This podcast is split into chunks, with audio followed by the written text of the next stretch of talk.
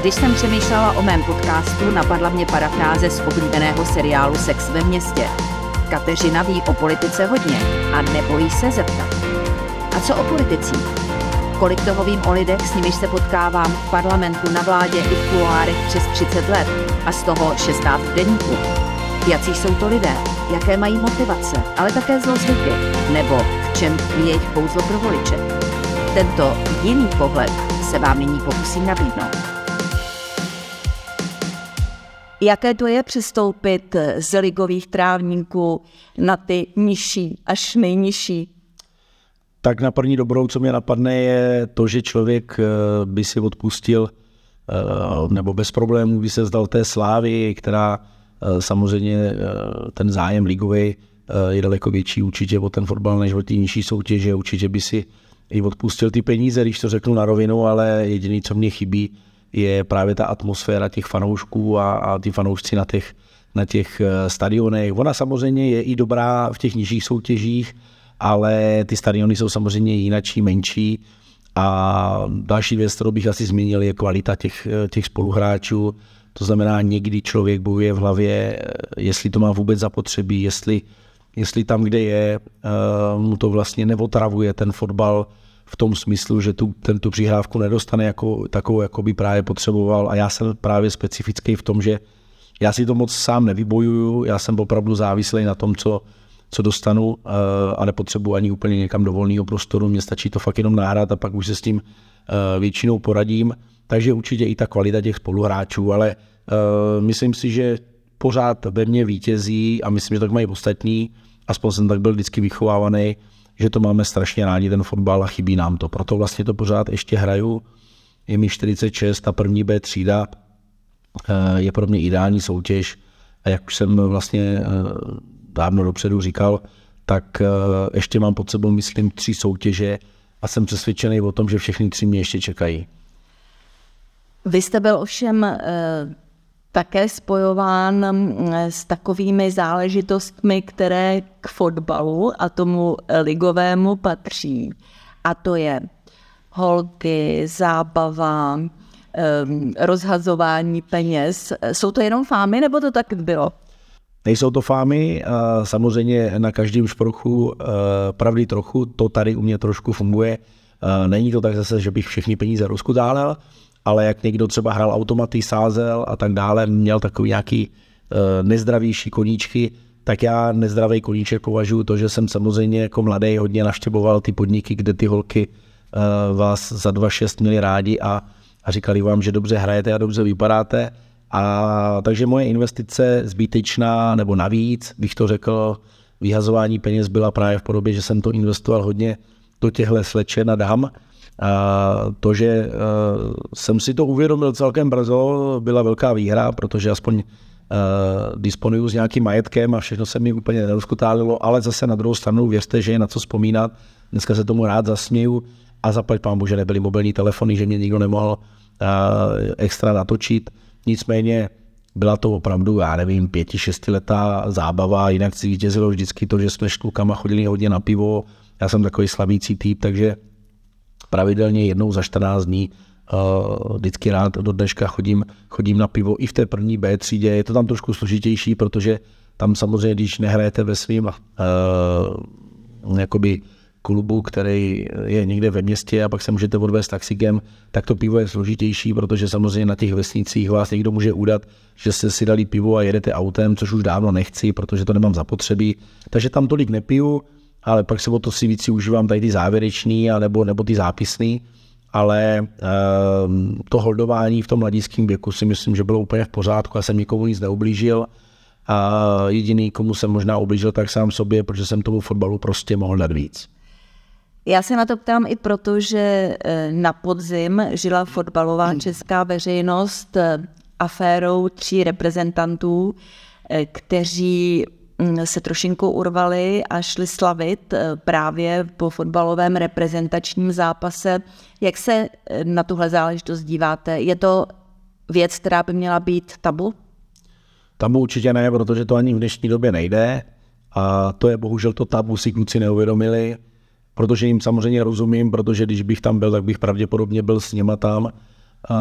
ale já zase musím na svou obhajobu říct, že před takhle důležitým zápasem dva dny bych tam asi nebyl to, v dnešní době, protože když už by si to pivo chtěl dát, třeba dvě, tři, abych třeba líp usnul, tak bych si ho dal na pokoju nikde bych e, nechodil, protože dneska uh, kor, když jste jakoby v tak, takovým týmu, který dá se říct nejvíc sledovaný v naší republice, jako je fotbalový tým nároďáků, tak to byla od kluků blbost. Oni to podle mě do dneška jasně ví, byla to úplná, no prostě strašná blbost, ale zase na druhou stranu musím já přiznat, že jsem byl právě ten, který, který mu se řeklo jdeme, tak, jsem, tak, tak bych šel. Takže kdyby to bylo den, dva ještě dopředu, nebo bylo by to po zápase, vlastně, který byl předtím, tak, tak bych té partě určitě byl. Já jsem vždycky byl součástí téhle party, která šla něco někam zapít po, po tom Polsku, asi bych nechyběl. Ale myslím si, že i já, takový věčný uh, fotbalový slavíč a démon a užívač uh, těchto večírků, tak by si ani tohle jsem si nenoval ani já. Kor v téhle opravdu době, kde kamery ne, že jenom máte uh, úplně všude na ulicích, ale lidi, lidi eh, vlastně vás bez problémů vyfotí a natočí.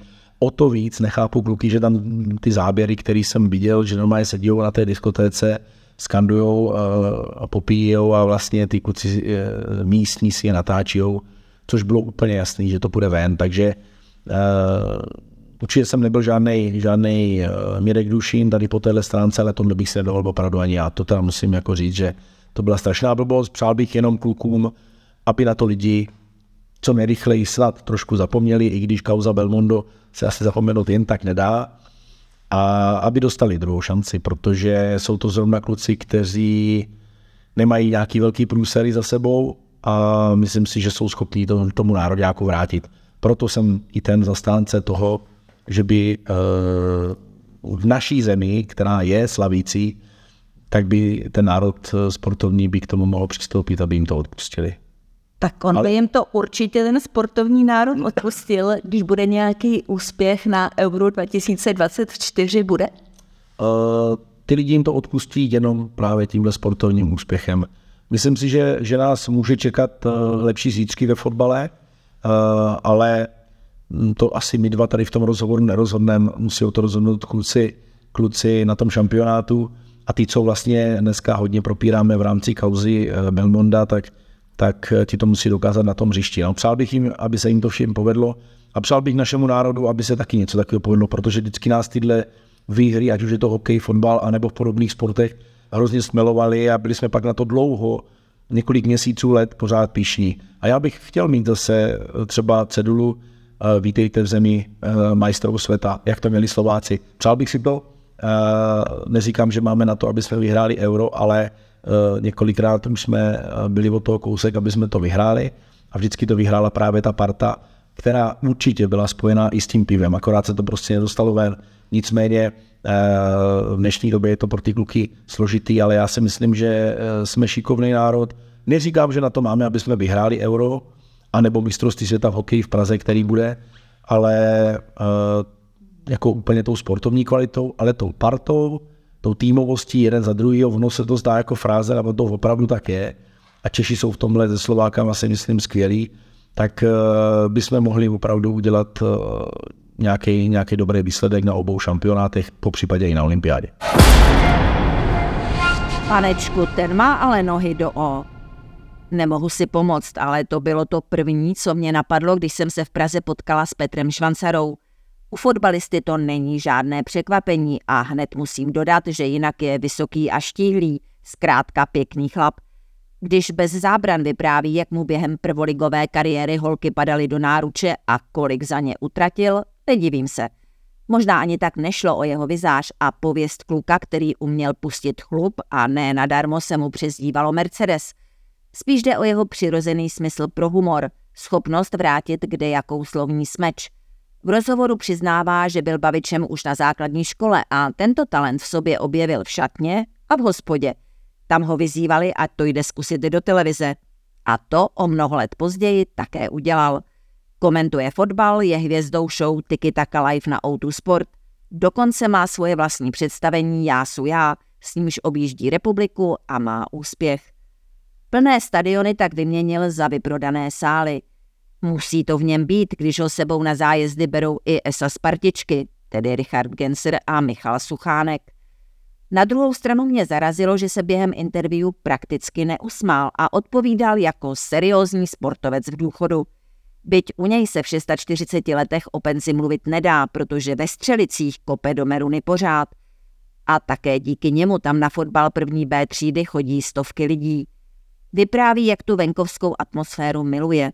Šatnu, jež smrdí potem a nepranými proprietami, grilovačky a pivo po zápase – Sousedy, kteří trámník se dvěma brankami zbožňují a prožívají to přesně tak, jak se ukazuje v kultovním seriálu Okresní přebor.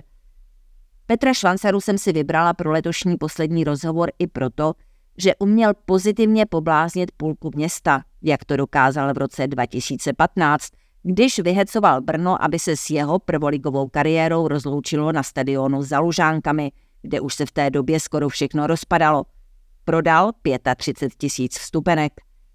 O fotbal se ale pochopitelně zajímá dál. Logicky jsem si ho tak ptala na Euro 2024, které se bude konat v Německu. Švancera typuje za vítěze právě domácí Němce, kteří už dlouho nezaznamenali žádný velký úspěch na mezinárodní scéně. Bývalý hráč Slávie Praha a zbrojovky Brno věří i našim, kteří podle něj mají šanci na postup ze skupiny – Jde o to, zda se dají dohromady jako parta a budou respektovat nového trenéra národního týmu. Když si rozhovor přečtete, dozvíte se, kdo se jim podle Švansary nakonec stane. Stejně jako to, co si myslí o účasti ruských sportovců na olympiádě v Paříži. Při této odpovědi bylo vidět, jak o tom přemýšlí a pere se v něm nátura hráče, který ví, jaké to je být přitom, a občana, jenž chápe, že Putin může jakýkoliv olympijský úspěch zneužít ve prospěch Kremlu. Petr Švansara je hrdý otec syna a dvou dcer. 17-letý Daniel kope za zbrojovku, Nikola je dobrá v plážovém volejbale a v koňském sedle. Pětiletá Laura svůj talent teprve rozbalí. Setkání, jež jsem si s brněnským patriotem a znalcem Hantecu zásadně domlouvala ve vlaku, když jsem jela Brno, bylo prima. V redakci se divili, proč zrovna fotbalista. No, protože fotbal je úžasně zábavný. A jak řekla kdysi jedna dáma, kde jinde byste mohli vidět najednou tolik milionářů v trenýrkách. Jak se z prvoligového hráče stal showman s vlastním představením a kterému hráči by dal zlatý míč pro fotbalistu roku 2023? Detaily se dozvíte v rozhovoru s Petrem Švansarou na Deník CZ.